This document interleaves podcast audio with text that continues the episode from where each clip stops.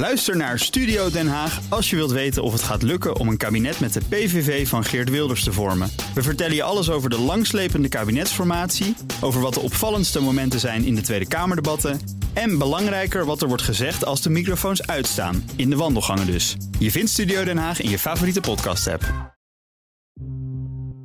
Kijk, het punt was, er waren natuurlijk veel problemen. Het stadion dat zag er niet meer uit en het was ook niet meer up-to-date. Haarlem stond onderaan eh, in de Jupiler League. De begroting was volgens mij door de KNVB eh, afgekeurd. Uh, ja, dus het zag er allemaal slecht uit. Dus ik ben inderdaad ook bij Ajax langs geweest. Maar ja, die hadden ook niet zo'n behoefte om nou eindeloos geld erin te pompen... om, om, om Haarlem in leven te houden.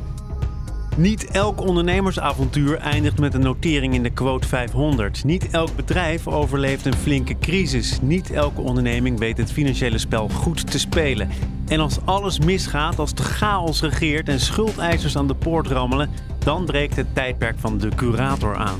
In deze serie praten mijn collega Elisa Hermanides en ik, Thomas van Zel, over onvergetelijke faillissementen met de puinruimers van het bedrijfsleven. Dit is onder curatoren. En Elisa, we moeten het maar eens hebben over een van jouw vele fascinaties. Zo ook uh, sportclubs die betrokken raken bij grote vastgoedprojecten. Ja, dan, dan denk ik eigenlijk vooral uh, aan uh, Feyenoord City. Dat zou een heel nieuw deel van Rotterdam worden, inclusief een nieuw stadion voor Feyenoord en uh, heel veel woningbouw. En daar hebben de gemeente Feyenoord en allerlei andere partijen ook heel veel tijd en geld in gestoken om dat van de grond, grond te krijgen.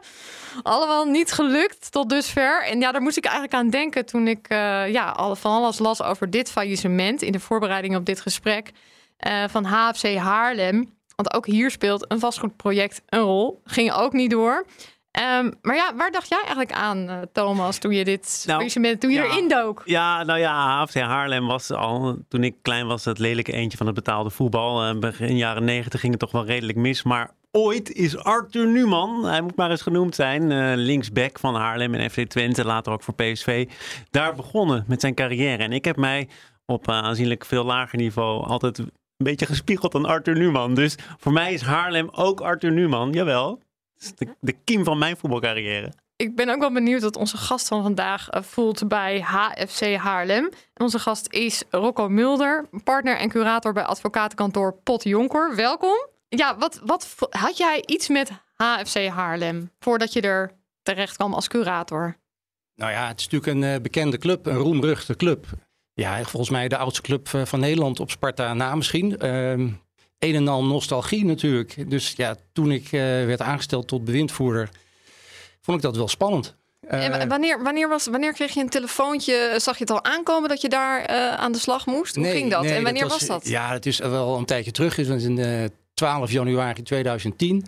Om precies te zijn, toen is Surseance uitgesproken.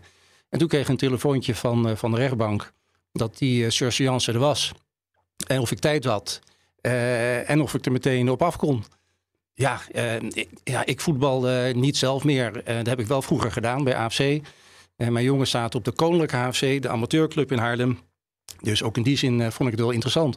En dat even voor de duidelijkheid, dat is een andere club, hè? Dat is een andere club, ja, ja, met dezelfde naam. Want vandaag gaat het om betaalde voetbalclub. Ja, BVO, Haarlem, ja. En ooit inderdaad uh, was, er, uh, was het echt... Volgens mij zijn ze nog ook uh, kampioen geweest. Ja, landskampioen. Ja. ja. de eerste kampioen na de Tweede Wereldoorlog. Zeker, in 1946, ja, landskampioen. Precies. Ruud Gullit heeft er gespeeld. belangrijke Europese duels zijn er afgewerkt. maar dat was natuurlijk al lang en breed passé toen jij in beeld kwam. Dat was duidelijk passé toen ik in beeld kwam. En, ja. en, en wat heb jij gedaan? Ben je meteen daar naartoe gegaan of ben je eerst gaan bellen? Hoe ging dat toen? Nou, je, je, je belt, uh, maar hè, zoals altijd ga je er eigenlijk meteen naartoe. Omdat je gewoon wil zien uh, ja, wat er nog is. Uh, je wil spreken met de mensen, kijken of er nog waardevolle bezittingen zijn. Of je die kan veiligstellen. En waar ging je naartoe? Kun je ja, naar het stadion. Ja. het stadion Hoe zag het stadion eruit? Nou, niet. Niet? ja, dat stadion is natuurlijk een groot probleem. ja, dat, ja, dat lag daar nog wel bij. Maar dat was nog een oude meuk, om het zo maar eens te zeggen.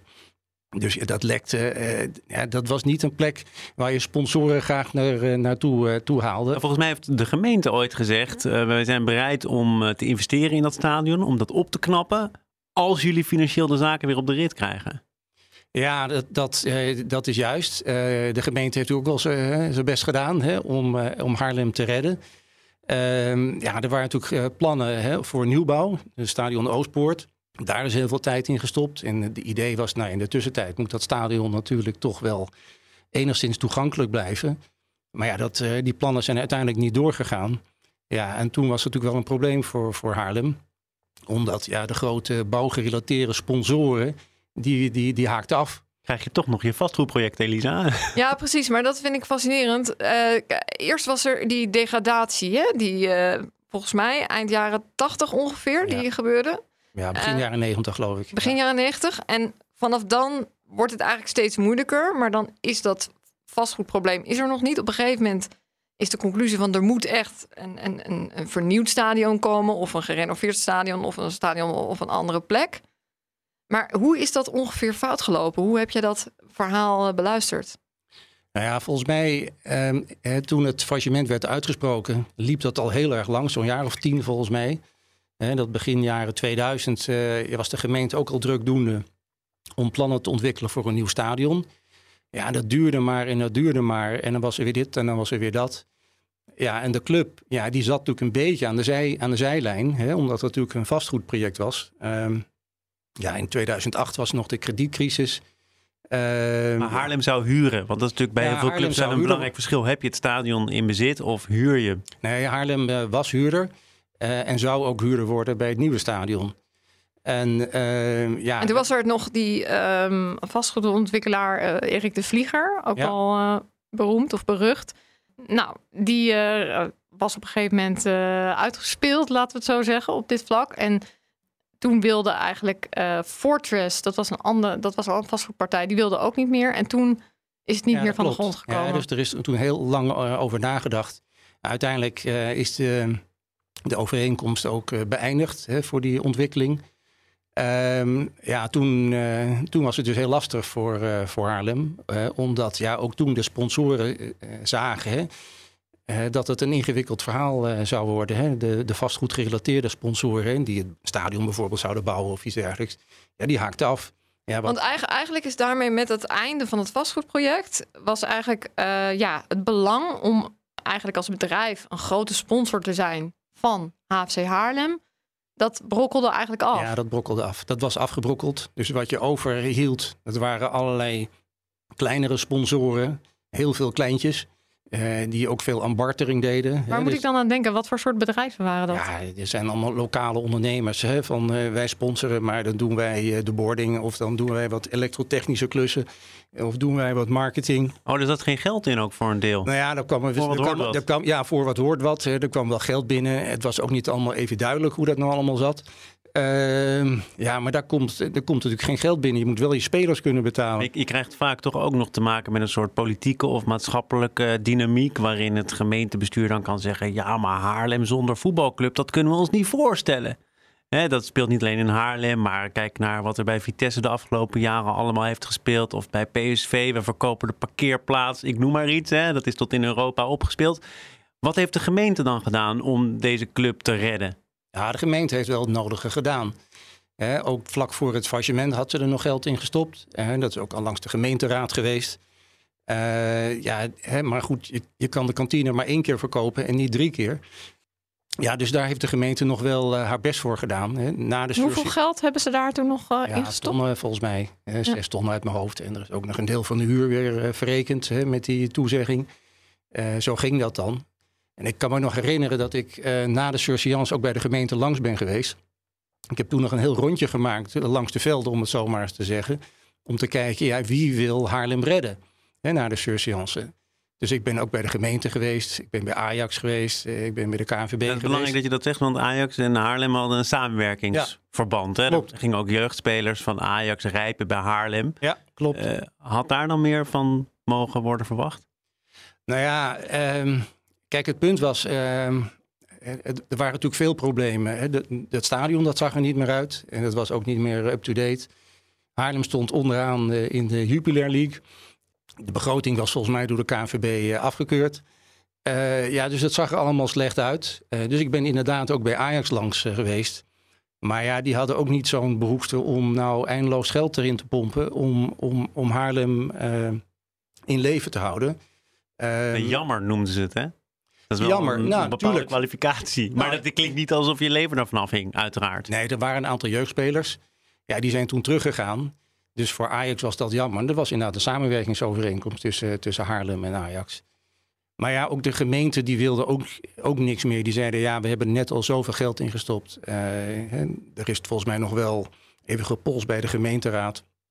Maar het was wel vrij snel duidelijk hè, dat ze er niet nog een keer geld in wilden stoppen. Maar soms heb je dan bij zo'n voetbalclub waar toch een, een, ja, nog een uh, supporterschare is. Uh, denk wat kleiner hier dan uh, bijvoorbeeld bij Ajax. Maar bij zo'n voetbalclub heb je dan, hoop je misschien, een supporter die heel welgesteld is. En die zegt, die zijn vinger opsteekt, die zegt, ik ga de club redden. De Marcel Boekhoorn van Haarlem. Ja, ja, die is helaas niet opgestaan. Ik heb twee weken gewacht hè, voordat ik het uh, faillissement aanvroeg. Dus ik heb twee weken uh, ja, iedereen de tijd gegeven door die ronde langs de velden. Er was ook nog een, een supportersclub, Hart voor Haarlem. Die hebben ook nog geld ingezameld, maar dat was echt niet genoeg hè, om de club te redden. Dat was 80.000 ja, euro. Ik weet niet meer wat het was, maar ja, daar red je het natuurlijk niet mee. Ja, er is niemand opgestaan. Uh, en dat is eigenlijk de harde realiteit. De bezoekersaantallen waren natuurlijk ook heel mager. Dus uh, ja, het, het, is niet zo dat er nou tienduizenden Eigenlijk was mensen... er niemand die Haarlem zou missen. Dat is toch eigenlijk bottom line wat hieruit blijkt. Ajax niet, de gemeente niet, de stad dus niet. Nee. Supporters ook maar in beperkte mate. Nee, kijk, er, er zijn ook nog besprekingen geweest, fusiebesprekingen met Telstar hè, voor, uh, voor het faillissement. Want die clubs liggen vrij dicht bij elkaar. Um, maar dat is ook niet gelukt. Uh, ja, je hebt AZ dichtbij, je hebt Ajax, uh, je hebt Telstar. Ja, misschien zijn er gewoon te veel BVO's op een, uh, op een, ja, op een, kleine, op een kleine afstand van elkaar. ja, voor de rest toch te weinig belangstelling voor het voetbal in Haarlem en omstreken. Hoe jammer ja, dat dus ook het is. was eigenlijk een zinkend schip en niemand wilde eigenlijk meer een poot uitsteken. Daar komt het eigenlijk wel op neer, ja. ja. En dat is misschien, dacht ik ook weer, want je hoort ook wel eens verhalen, ook zeker uit het buitenland, waarbij er, ik weet niet hoeveel gemeenschapsgeld in een voetbalclub uh, wordt gestopt. Uit een soort nostalgie of uit de clubliefde. En dat je je ook kunt afvragen van, is dat nou wel goed besteed geld? Dus misschien is het niet eens zo heel erg dat AFC Haarlem ten onder nee, is als je het economisch bekijkt, misschien niet. Ik bedoel, uh, ik heb uh, faillissementen gehad waar veel meer geld in omging. De begroting was hier echt heel beperkt. 2 miljoen ongeveer. Ja, maar dat was ook uh, een deel van uh, ja, de verontwaardiging. Als je kijkt, nou, waar loopt het dan op stuk? Over welke bedragen? Dat ging over een paar ton of een miljoen. Daarvan zou je dan met hetzelfde gemak kunnen zeggen... nou, zo ingewikkeld hoeft het toch niet te zijn om Haarlem een nieuw leven te gunnen? Nee, dat was het ook. Hè. Ik bedoel, mijn gedachte was... als de schuldenlast 2, 2,5 miljoen is... dat moet ergens uh, zijn op te halen. Of desnoods bied je een akkoord aan aan de schuldeiser... dat ze akkoord gaan met een lager percentage. Maar je moet wel je begroting op orde hebben. Je moet wel je inkomsten veilig hebben gesteld voor je contractspelers. Maar als er dan echt niemand opstaat... dan houdt het dus gewoon op. Maar er was wel nog een uh, wedstrijd gepland tegen Telstar, uh, meen Ja. ik. Ja. Uh, maar toen was de deur dicht voor de supporters, maar die namen daar geen genoegen mee, begrijp ik. Ja, dat was uh, 31 januari of 30 januari. Dus nadat het faillissement op 25 januari was, uh, was uitgesproken. Uh, toen stond de derby inderdaad Haarlem-Telstar op het programma. Uh, dus de, ja, de fans die liepen rond het stadion. Dus die namen er geen genoegen mee dat die wedstrijd eigenlijk niet doorging. En, en wat, wat, wat heb je toen gedaan? Nou, ik kreeg toen een telefoontje van, van de politie uit de ME-bus. Dat er wat fans uh, daar aan het rondlopen waren en of ik even kon komen. Uh, om een beslissing te nemen wat, wat er ging gebeuren. Dus ik ben daar naartoe gegaan, naar, naar Haarlem-Noord. En ik heb daar in die ME-bus gezeten. En toen waren er eigenlijk twee mogelijkheden. Ofwel, we houden het stadion gesloten. Nou, dan gaan de fans doen waar ze zin in hebben. Of we doen het stadion open en dan kunnen ze afscheid nemen van hun club. Um, dus uiteindelijk heb ik gedacht, nou ja, de fans hebben natuurlijk recht op een waardig afscheid van hun club. Dus het stadion, de stadiondeuren zijn open gegaan. En de fans hebben nou, ongeveer een half uur, drie kwartier gezongen op de tribunes. En afscheid genomen met vuurwerk. En jij was daarbij? Ja, daar was ik bij, inderdaad. Ja. En voelde je toen ook ergens dat sentiment? Of dacht je, nou ja, het is vergane glorie, het is zoals het is? Nou, op zo'n moment is dat toch wel fijn. Uh, dat dat gewoon ook mogelijk is en mogelijk wordt gemaakt. Omdat ja, de fans, uh, die, ja, die zijn natuurlijk ook een belangrijk deel van de club. Er wordt ook niet gezegd, weet je wat, Haarlem, er zit weinig toekomst meer in. Maar je doet nou eenmaal mee aan de competitie, die ronden we nog af. De club wordt er gewoon uitgehaald. Nou ja, dat komt natuurlijk door het faillissement. Ja. En de KNVB-regels die zeggen, ja, op het moment dat een club failliet is, ja, dan vervalt je licentie. En dan word je uit de competitie gehaald. En alle resultaten van alle gespeelde wedstrijden vervallen. En alle spelers zijn van hun contract af. En de spelers zijn van hun contract af. Inderdaad, ja, het kapitaal van de club zat natuurlijk in de spelers. Maar ja, je kan niet anders dan de spelers ontslaan bij een faillissement. Eh, want je hebt geen geld om ze te blijven betalen. Ja, dus op die manier, uh, het laatste kapitaal wat je had, ben je ook kwijt. Maar is dat ook niet ergens zuur? Want je kan dus niet als curator gaan beginnen te werken aan een doorstart bijvoorbeeld. Nou, dat zou alleen kunnen als er iemand uh, zou zijn die geld in de club zou willen uh, stoppen. Want ja, de KNVB-regels verhinderen dat je een doorstart maakt met een, ja, een activa-passiva transactie. En dat je de schulden achterlaat, want de licentie vervalt. Dus er is wel over nagedacht. Je kan wel een nieuwe HFC Haarlem oprichten, maar die begint in de derde klasse onderbond. Ja. dus dat, dat schiet niet op. En um, wat ik me afvraag, want als je kijkt naar die, uh, die jaren voorafgaand aan het faillissement, leek het al steeds minder een, een echt professionele club te zijn. Uh, wat voor bestuur trof jij daaraan? Waren dat goedwillende mensen die het misschien ook niet meer helemaal onder controle hadden? Nou ja, er is natuurlijk wel getracht hè, om de zaak overeind te houden. Uh, maar dat klopt, hè. er was ook wel kritiek op het bestuur hè, dat ze de zaak niet hebben kunnen, kunnen regelen. Um, en ja, de eerlijkheid gebiedt om te zeggen dat het, toen ik aantrad, was het natuurlijk ook niet best allemaal. Hè, ook administratief. Er was gewoon weinig geld. En er was gewoon ook weinig geld hè, om mensen in te huren, om die te betalen. Ja, hè, en dat gecombineerd met alle andere problemen, ja, is het echt duidelijk wel een aflopende zaak. Nogmaals, niemand stond op. De gemeente was weg. De club was vrij afhankelijk geworden van de gemeente. Uh, ja, en dat is natuurlijk nooit een goede zaak. Maar dan ga je toch nog proberen, denk ik, ergens geld vandaan te halen voor ja. uh, de schuldeisers. Uh, en toen ben jij volgens mij aan de slag gegaan, toch met die, die kleinere sponsoren. Maar daar kreeg je nul op de requestvaart. Nou ja, ik had een mooie debiteurenlijst, zoals dat heet. Uh, waar ook veel sponsoren op stonden. Maar ja, iedereen zei, ja, waarom zou ik betalen? Ik bedoel, de club is toch failliet? ja, dan ga ik niet meer betalen. Of ik heb een barterdeal, of het klopt niet, uh, of wat dan ook. je ziet maar zijn dat dan andere regels dan in de normale zakelijke nee, wereld? in principe niet. Maar goed, bij sponsoring ligt het misschien nog wat ingewikkelder dan wanneer je gewoon iets geleverd hebt gekregen. Hey, een sponsoring gaat natuurlijk vanuit dat de club verder gaat. Uh, ja, als er dan een sponsorovereenkomst is, ja, dan zou die in principe natuurlijk moeten nakomen. Maar ja, ja, boarding bij een wedstrijd die niet meer, die niet meer gespeeld wordt, uh, ligt toch ingewikkeld, denk ik. Dat bedoel ik ook, ja. Nee, dat is ook zo. Dus die emotie begrijp ik wel van mensen dat ze het gewoon niet meer betalen. En ja, en als dat dan allemaal niet even helder is vastgelegd, dan wordt het überhaupt een lastig verhaal. En kreeg je daar nog wat uit of uh, echt bijna geen geld? Nou, er is vrij weinig uh, opgehaald in dit faillissement. Uh, de boarding is inderdaad verkocht. Toch? de, de KNVB heeft nog wat tv-gelden betaald. er zijn hier en daar nog wat vergoedingen betaald voor jeugdspelers. Nou, je hebt nog een uitstapje naar Parijs gewaagd. Dat oh, ja. ook wel enige toelichting. Gregory van der Wiel, jeugdproduct van Haarlem, moest verlichting gaan brengen. Had inmiddels een, via Ajax een transfer gemaakt naar Paris Saint-Germain van de Oliesheiks. Nou, daar zat toch wel wat geld. Nou, dat klopt. Daar zat geld.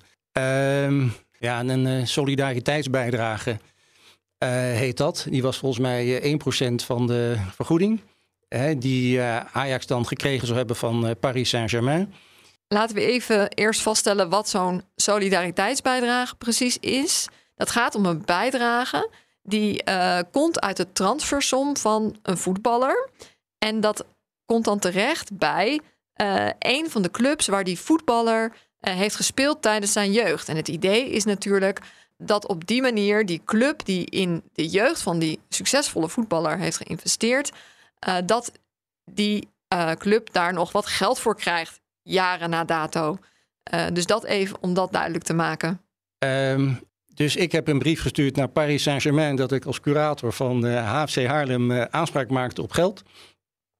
Toen kreeg ik weer een brief terug van Paris Saint-Germain dat ze met Ajax uh, een afspraak hadden gemaakt dat Ajax Paris Saint-Germain zo vrij waren.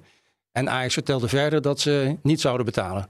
Want uh, ja, de club was failliet. Dus die regels die gelden niet voor een bedrijf wat, uh, of een club dus die failliet is. Het lag dus eigenlijk bij Ajax. Ajax had tegen Paris Saint-Germain gezegd: als je hier ooit nog problemen mee krijgt, dan, dan lossen wij het voor je op, of niet? Ja, gewoon een vrijwaring. Hè? Dus die hadden gewoon uh, geld gekregen en Ajax zou dat oplossen. Um, maar de eerlijkheid gebiedt te zeggen dat ja, de regels wat mistig zijn uh, bij een faillissement. Want ik heb daar natuurlijk nog wel onderzoek naar gedaan.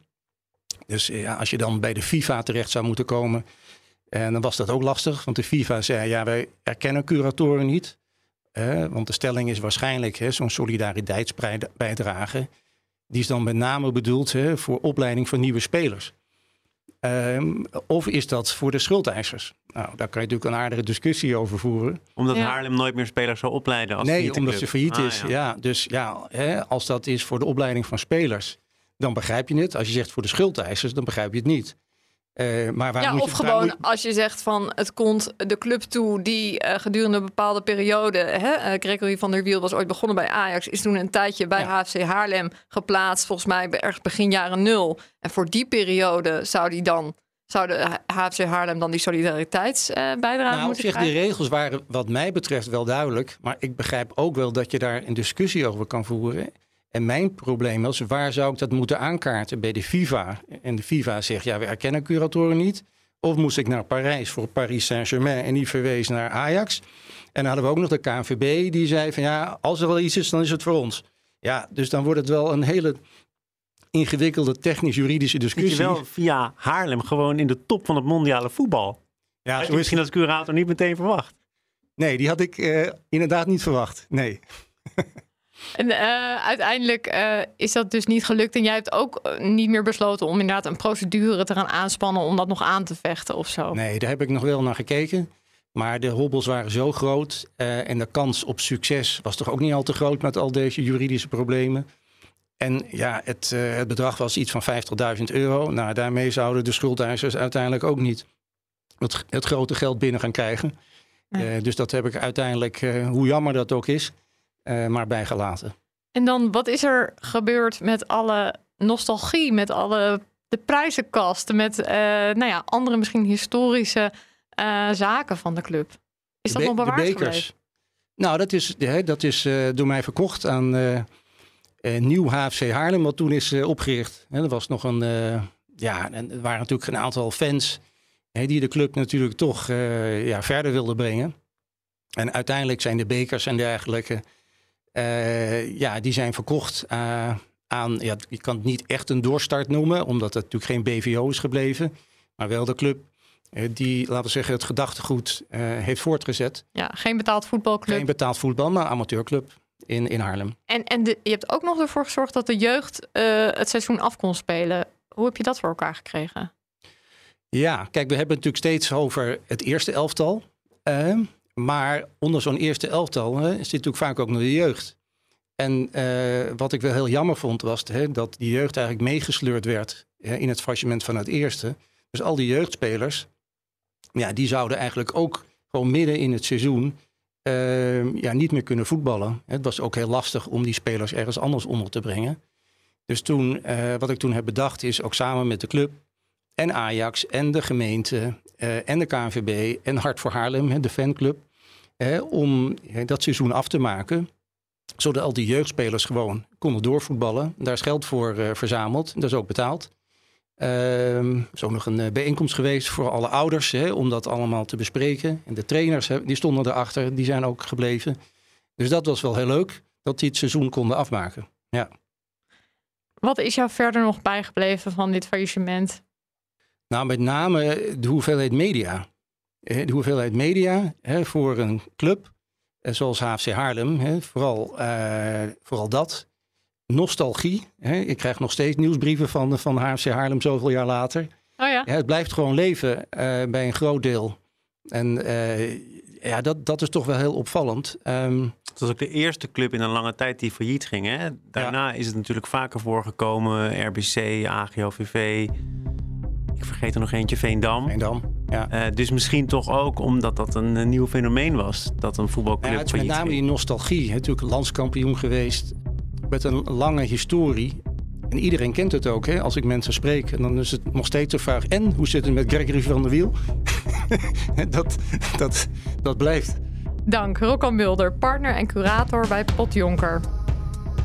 Dit was Onder Curatoren. Wil je meer gesprekken horen met de puinruimers van het bedrijfsleven? Abonneer je dan via jouw eigen podcastkanaal of via de BNR-app. Luister vooral ook de vorige aflevering over reisbureau D-Reizen... dat al niet goed boerde toen de coronacrisis begin 2020 uitbrak. Dankjewel voor het luisteren.